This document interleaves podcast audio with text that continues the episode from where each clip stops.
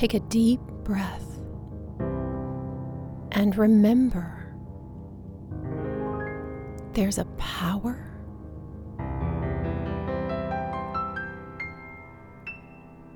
breathing you.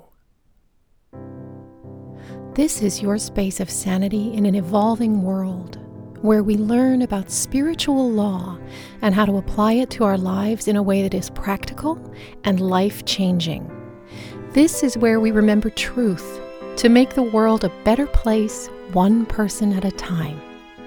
I'm Claire Lautier, inspirational speaker, teacher of the technology of transformation, and a certified life mastery consultant and spiritual coach. Welcome to the Grace Space.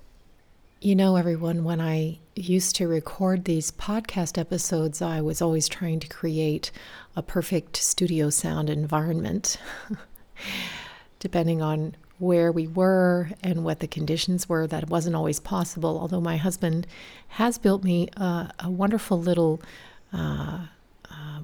box, studio box to do these recordings from, and it's really effective. But I gotta tell you, it's such a beautiful day that I've set my recording equipment up on the table so that I can look outside at the wildflowers and feel the breeze. And I decided to not try to sanitize the sound, but to let you in on the ambiance here. I don't know, you might occasionally be able to hear some birds in the background or the breeze or something. So maybe it's not the kind of studio sound that I've always tried to go for with varying degrees of success.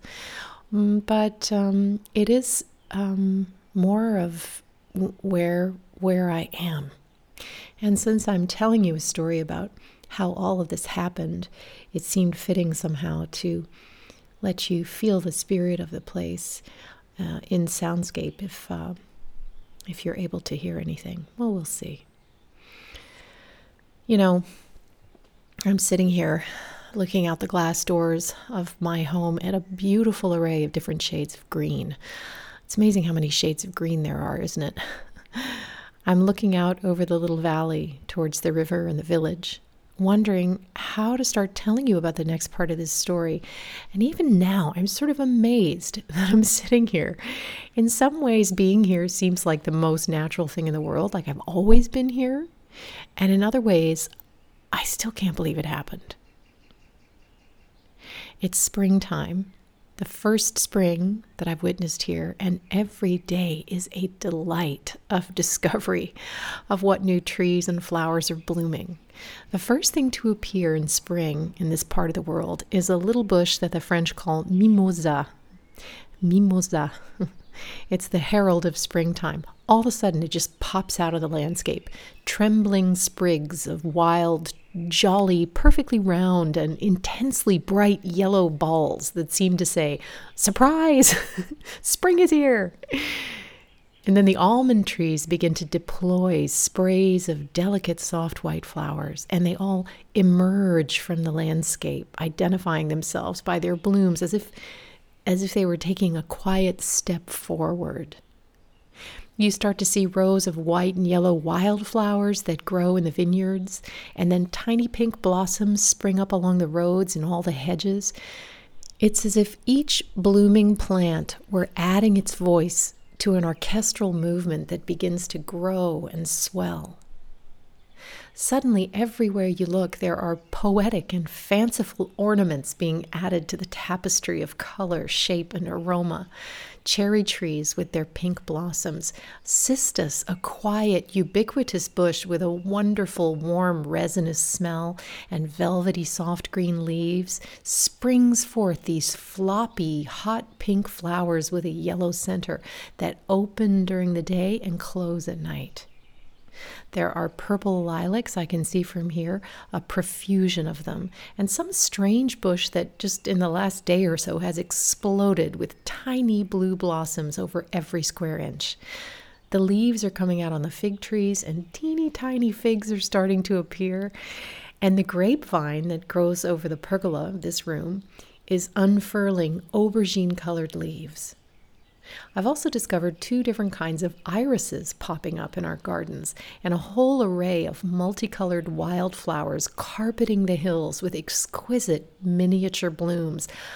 Most recently, colonies of poppies have started splashing the countryside with wild dabs of dancing red. There are just so many things that exist just to be beautiful and graceful, it seems. What's also amazing to me is how much of it is edible around here. I love following a certain path near our house. It's a dirt road full of ruts and potholes that meanders through the vineyards and into the garrigue, where I come across wild mint, thyme, fennel, lavender, of course, rosemary, juniper, olive trees, fig trees, passion fruit, wild orchids, so many things just growing wild in the countryside. So many colors, so many wonderful smells. So many things you can just pull right off, that you can just eat them, you know. So many love notes left for me and for anyone who passes by the gentle hand of the Creator. And it seems to me, and I don't know how I missed it all before, how we couldn't see it or feel it, but love and light are brimming from every atom of space. And this world is becoming a paradise. The quality of the light has changed, and the air seems to be filled with invisible sparkles that, although they can't be seen, at least by me, they can be sensed. Now, I'm not the only one who's saying this or perceiving this, and it's not just the intuitives, the yogis, the healers, and the mystics who are talking about these changes. Many brilliant and respected humans who have degrees and awards in the sciences, like brain and heart researchers, geobiologists, quantum and astrophysicists, are noticing these changes being reflected in their various disciplines and quantifying them. I know for sure that everything has changed, and it feels important to continue to emphasize this. The paradigm that most of us were born into and brought up in has changed, despite appearances to the contrary in some places at this time. These chaotic and heartbreaking scenes are expressions of the old paradigm dying off. There's a new pattern of life on our planet now. This new paradigm we're in, this new earth that's being born right now, this new existence is one where everything that is in alignment with truth, with harmony, with our growth, with our joy, with peace and kindness and compassion is supported and sustained. The light is coming. The light is already here. This is what we need to be focused on. The other shoe is not going to drop. It's a time to realize and embrace and accept the gift of life as a gift, not as a trial or a scenario where doom is inevitable, where eventually everything turns into pain or disappointment or death. It is still possible to choose those options, and it is the default thinking for still many people, but things are truly changing now, have already changed, and the tide has already turned. This is precisely why certain forces are attempting to tighten control over the people. Now, but don't be discouraged by this. Don't be drawn in. Awakening is an unstoppable power, and you are awakening. Whatever you want to become now, whatever beautiful dream you want to live, it's more possible than it has ever been, because the entire universe and the paradigm of this planet are supporting our ascension to higher states of consciousness. And higher states of consciousness come from the inside of us. They come from inside our cells, inside our molecules. It's God immanent, God within, growing, increasing. And these higher states are beautiful, joyful, peaceful, blissful states of existence. This is where we're going now. Back in the fall, I went through a pretty rough period here, which I wrote about on social media. And as I look back on it now, I believe that in part it was caused by the fact that I was not yet fully embracing this new paradigm.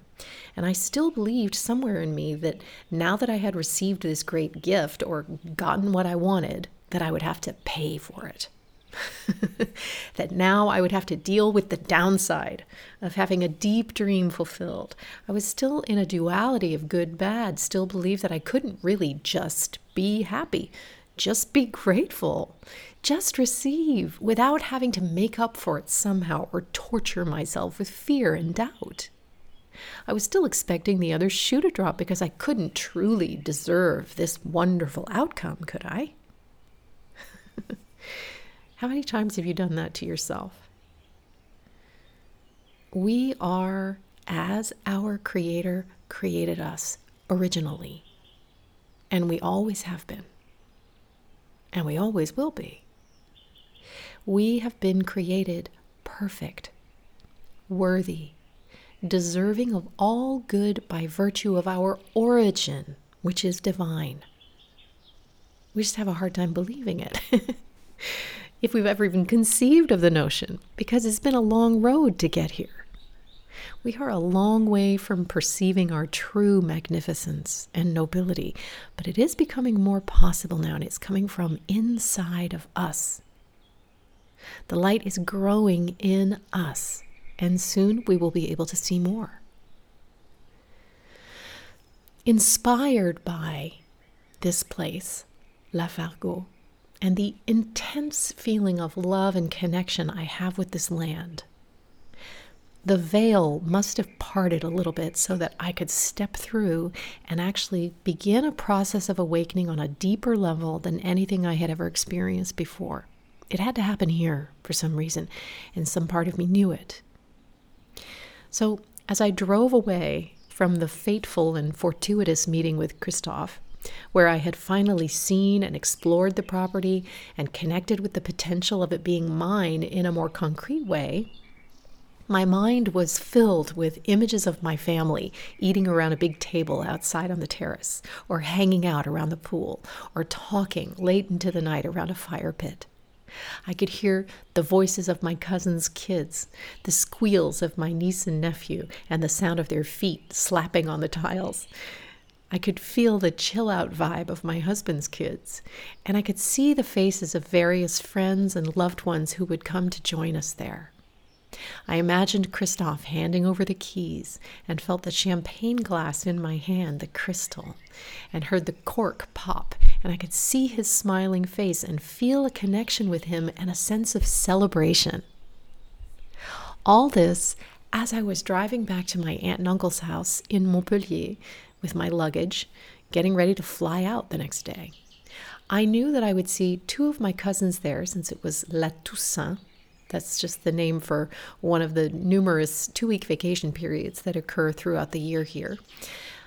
I've always been a little bit cagey in the past talking about my real estate aspirations in France. Even though my family knew that I wanted to own something here, I never really got specific about the details beyond telling them where I was looking, probably because to talk about it made it real, it committed me to making a decision and taking action, probably also because my ideas about what I wanted were fairly unconventional, and I'd been unsure of myself up until this time.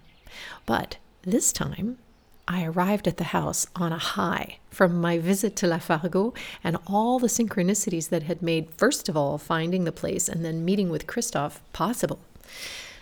I was eager to share the experience, eager to show them pictures, eager to add their energy and intention to my own. I should tell you that I'm uncommonly close to my cousins. I adore them. I love their voices, their energy, their curly hair, their laughter, the way they smell. I love hugging them and staying up late talking with them. I've had more soulful conversations with my cousins than with anyone else in my life, and they mean the world to me. So the idea of celebrating with them at my new home, for it was already that in my mind, filled me with joy and the hope that it could really happen. Katun, that's one of my cousins. That's her childhood nickname. Her name is Catherine. We call her Katun. She gave me her twinkly eyes when she saw my face. She knew something was up. So what's the latest? She asked me. I said, I've found it. I found the place. And you won't believe the crazy way in which it all went down. Now, all she knew was that I had been, in the fall, spending some time living up in the Minervois region, and that I hadn't felt really very good there. I had told her I was planning a move of some kind to change locations. And I had moved down to La Grasse because it didn't feel right where I had been. A few weeks before, I had confided my doubts to her about whether I was in the right place, told her I had planned to change locations. Over the years, I had shared a lot with her and with her brother, my other cousin, with whom, you might remember from earlier in the story, I had first visited La Grasse a couple of years before, randomly, or so it seems. Since my return to France in 2016, I had renewed the bonds with my French family, and in particular with these two, sharing in depth about my spiritual journey and the emotional challenges that came with the territory and which sometimes felt overwhelming.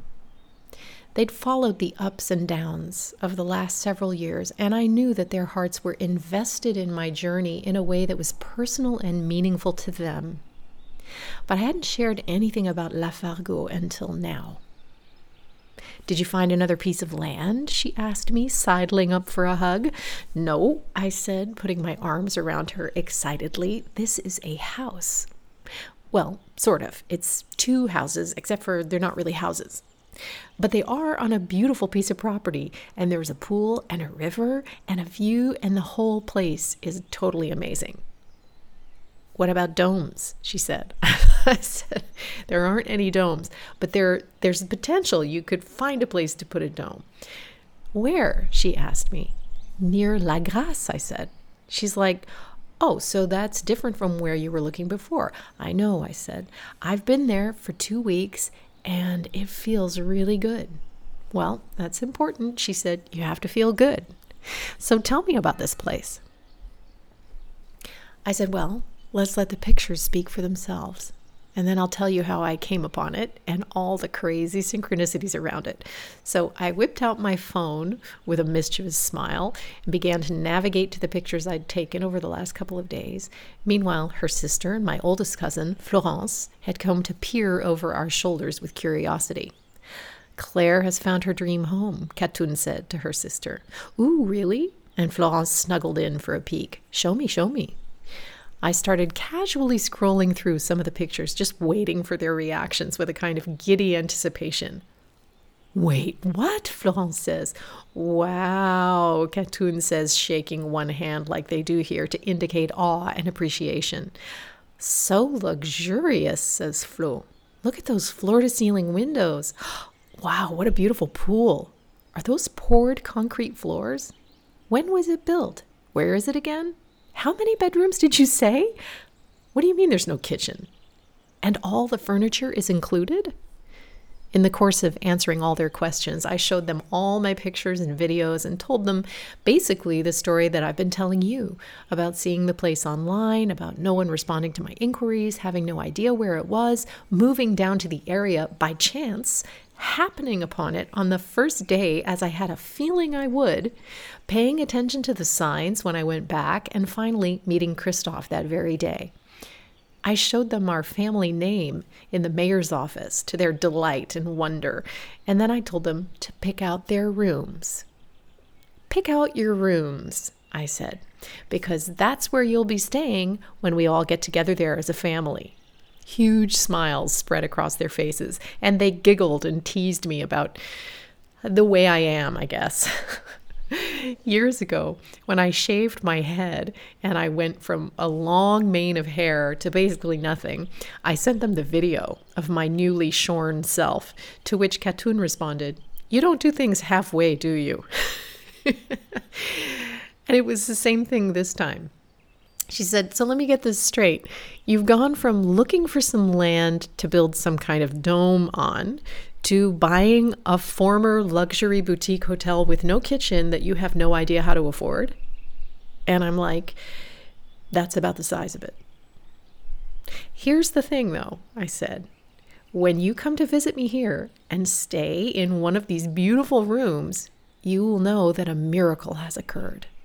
because without some kind of miracle, I don't know how this is going to happen. There was some high-fiving around the table, and they cheered me on, but I don't know if they really thought that it could happen. After all, it was kind of crazy. On the flight home, I opened up my mind again and said, Spirit, I need your help. Show me a path to this dream.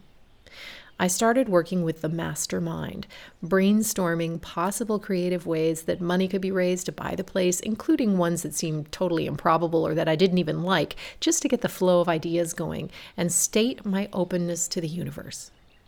Then I started sketching ideas for how I would redesign that one building to enclose it and accommodate a kitchen. I did all this on the plane, looking through the photos and the videos over and over, and I impregnated my consciousness with the place. Once home in Canada, I went over everything I had of the place. I wrote to Christophe and followed up with him, and he wrote back from Laos. He sent me the original architectural drawings for the buildings and the land survey. I Google Earthed the property and showed it to my husband. I took him on a walkabout through the village in street view, coming as close to the property as we could. We even walked across the little bridge and partway up the hill. It was amazing because the last pictures from Google Earth showed the place in its infancy with the pool under construction. And so it was like traveling into the past. You're going one way up the hill and you see a blue sky, and then you turn around, you go back the other way. The pictures were taken on a different day and it's cloudy and gray. It's just crazy. I also drove, in quotes, my husband into La Grasse in Street View to show him how beautiful it was. I spent hours looking at the place from every angle I could online. Going to sleep at night, I would imagine myself falling asleep there, inside one of the rooms. Sometimes I would play a video of the place just to make the sounds that were there, ambient around me. In my room in Canada, I listened to the birds and the river again, and I breathed the air as if I was there. I imagined the place all around me with my eyes closed. I imagined waking up in the morning and what would be my morning routine there. I rewrote my vision statement to include it and started speaking gratitude for having it already, morning and evening. I did everything I knew to do and everything I teach to work on the inner planes and build my relationship with the place in the light of my mind and feelings.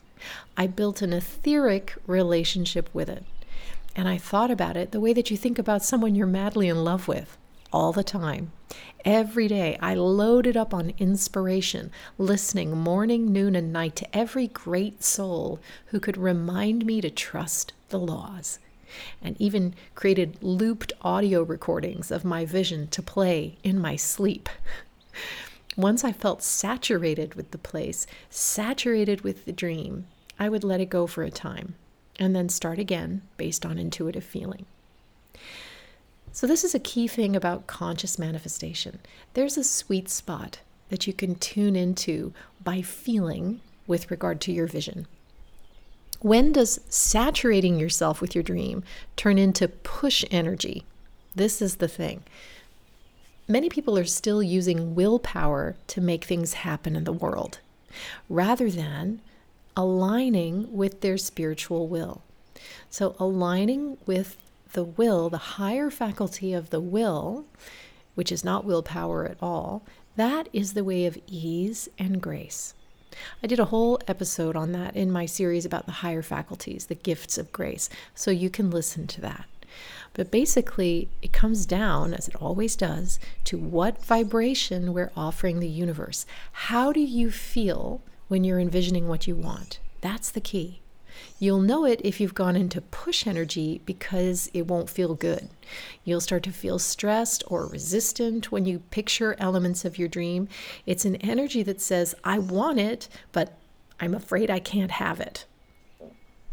So this goes to our basic insecurity about ourselves, that what we want isn't possible for some reason, that we aren't worthy or deserving enough, or that God's will for us is in conflict with our own somehow.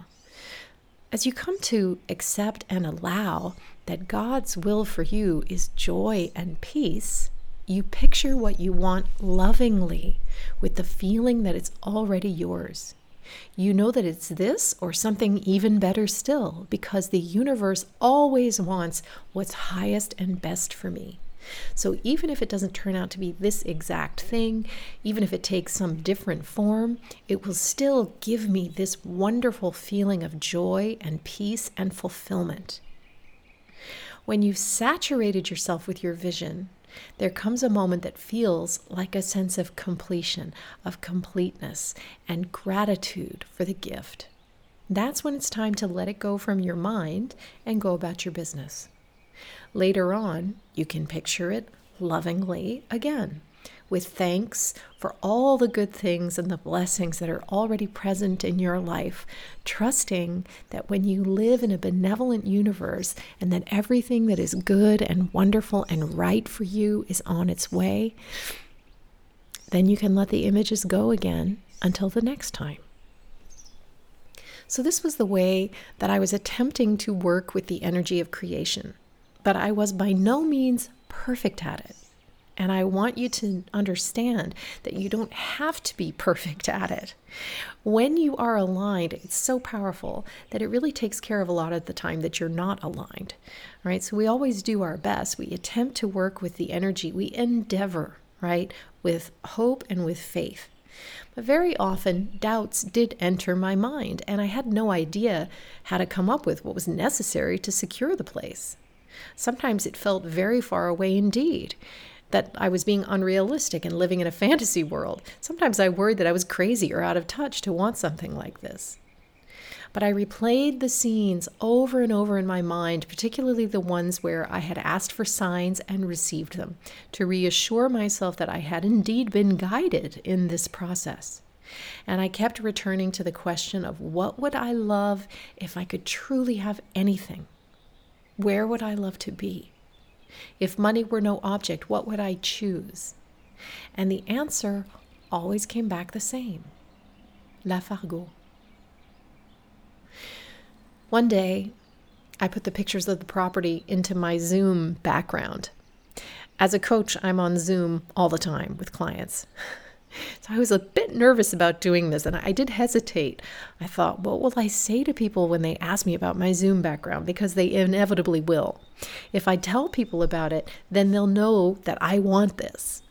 And what if I can't manifest it? I'll totally bomb as a coach. Yes, these were the kind of insecure thoughts I had about me, right? Of how will people see me? And then I thought, well, you better put them up there then. Walk your talk. Be open about what you want to create. Inspire your clients to know that they can do the same. Of course, there was a voice that said, yeah, but if you fail, everyone's going to know. Don't we all have a voice like that in our head that tells us nasty things? I'm no different. And I knew that by making myself publicly accountable before the people I serve, I was doubling down on this dream big time. So when clients started to remark on my new Zoom background, I told them, this is my dream home in France, and I'm working on bringing it into my life. I felt very vulnerable and exposed sharing this, but I figured either way, it would be a good learning experience for me and for my clients. Whether I succeeded or not, I would share my strengths and my weaknesses, my faith and my doubts, and anything that developed could be a teaching tool. So I began a carousel of rotating images of the place on Zoom, putting myself in different locations on the property. And because I have a green screen, it made the images that much more realistic. I began to feel energetically connected to the place much of the time, even as I lived my life in the totally different surroundings of a Canadian winter. And actually, one time I was giving a workshop, and I had myself sitting on the balcony of one of the rooms overlooking the pool. And there were people who were in that workshop who actually thought that I lived in France. They actually thought that I was already there. So in this delightful way, my clients and my yoga students and pretty much anyone that I talked to on Zoom became intimately familiar with the place as well as me. Ooh, what room is that? They would ask. Or show me the one with the pool in the background. So they also started to orient themselves into that space energetically with me. And I felt somehow that this added strength and energy to my own vision. Meanwhile, my husband was definitely intrigued by the place, though non-committal. It was November, and we figured we would make the trip to France at the end of January to check it out together. We were in a lockdown in Canada, and so were they in France, but we thought that, we'd give the world enough time to shift, and then we could make the trip by the end of January. So we connected with Christophe about the possibility of staying there for a few days to really get a feel for the place, and he agreed to arrange for the heat to be turned on in one of the rooms, so that was the plan. But as you know, life sometimes has other plans, and the world was on a different timing than I was. Not only did we not make it in January, but we also wouldn't make it back for another 7 months. As rolling lockdowns in various countries made travel impossible into January and February and beyond, France also imposed a rule saying that even French citizens, and I am a French citizen, could not enter the country from outside of Europe. Things were at a standstill. But that, as it turns out, was exactly what was needed. Sometimes, even though it may look like things are going the opposite way from where you think they should, the conditions required for the manifestation of your dream are actually being created. Just as a seed underground in a dark and frozen winter is gathering energy to sprout when conditions are favorable because it's been programmed to do so. In the next and final installment of this series, I will tell you about my vacillations between faith and doubt, how I brazenly scheduled a retreat at La Fargeau for the following year, and then almost gave up and actually started looking at other places online. I'll tell you about the amazing letter that Christophe wrote me, and that just as well could have come from my higher self, and how, after deciding that the place couldn't work and wasn't right for us, how I realized I was limiting myself and actually began to think even bigger than I had before. And I'll reveal exactly what happened and how everything came together in the most improbable of ways to make this dream a reality. Are you intrigued by this story and eager to make your own dream come true? If so, consider this your invitation to join a spiritually minded community of people who support each other's highest vision for whom they want to be and how they want to live. You'll find links in the show notes to learn more about how to become a part of my inner circle of members and work with me personally on creating the results you really want in your life here and now. And if you're a performing artist or show business professional and you want to be more successful, advance your career, and have more opportunities doing what you love using the skills you already have, I can show you how. It's very common for people in the arts to believe that the decisions that affect their lives and careers are in other people's hands. But the truth is, you are the one and only creator at work here. You can take back the power you've given to others and to the business. Click on the link to set up a free Empower Hour breakthrough session with me, and let's talk about what your dream life as an artist would look like and how to make it a living reality. I'll see you next time. Meanwhile, walk in grace. Thank you for joining me in the Grace Space, where you're always in the right place. If you love this podcast, I invite you to subscribe to it and submit a review if you feel called to do so. Also, be sure to sign up for my newsletter right here. I look forward to spending this time with you again next week. Meanwhile, I send you love and blessings. Bye for now.